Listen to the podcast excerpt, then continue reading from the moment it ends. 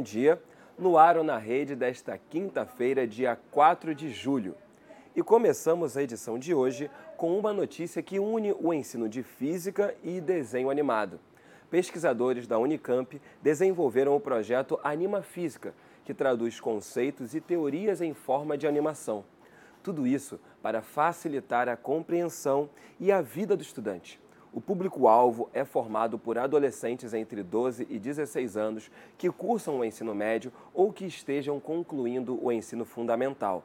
Para desenvolver o curta, o professor titular do Instituto de Física da Unicamp, Marcelo Guzzo, que também integra o grupo de estudo de física e astrofísica da instituição, disse em entrevista ao site G1 que os animadores tiveram que ter muitas aulas de física para que nada saísse errado no desenho animado.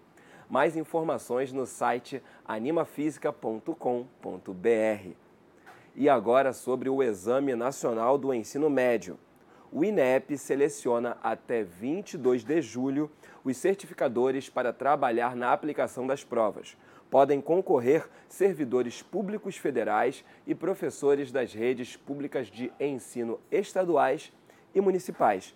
Nos dias do Enem, 3 e 10 de novembro, os certificadores vão atuar como representantes do INEP em todos os locais de prova e serão responsáveis por conferir procedimentos. O trabalho será remunerado por gratificação ou auxílio a depender da carreira do concursado ou do professor selecionado, e o valor será igual, 342 reais, sendo R$ 28,50 por hora cumprida. O Na Rede de hoje fica por aqui. Até a próxima.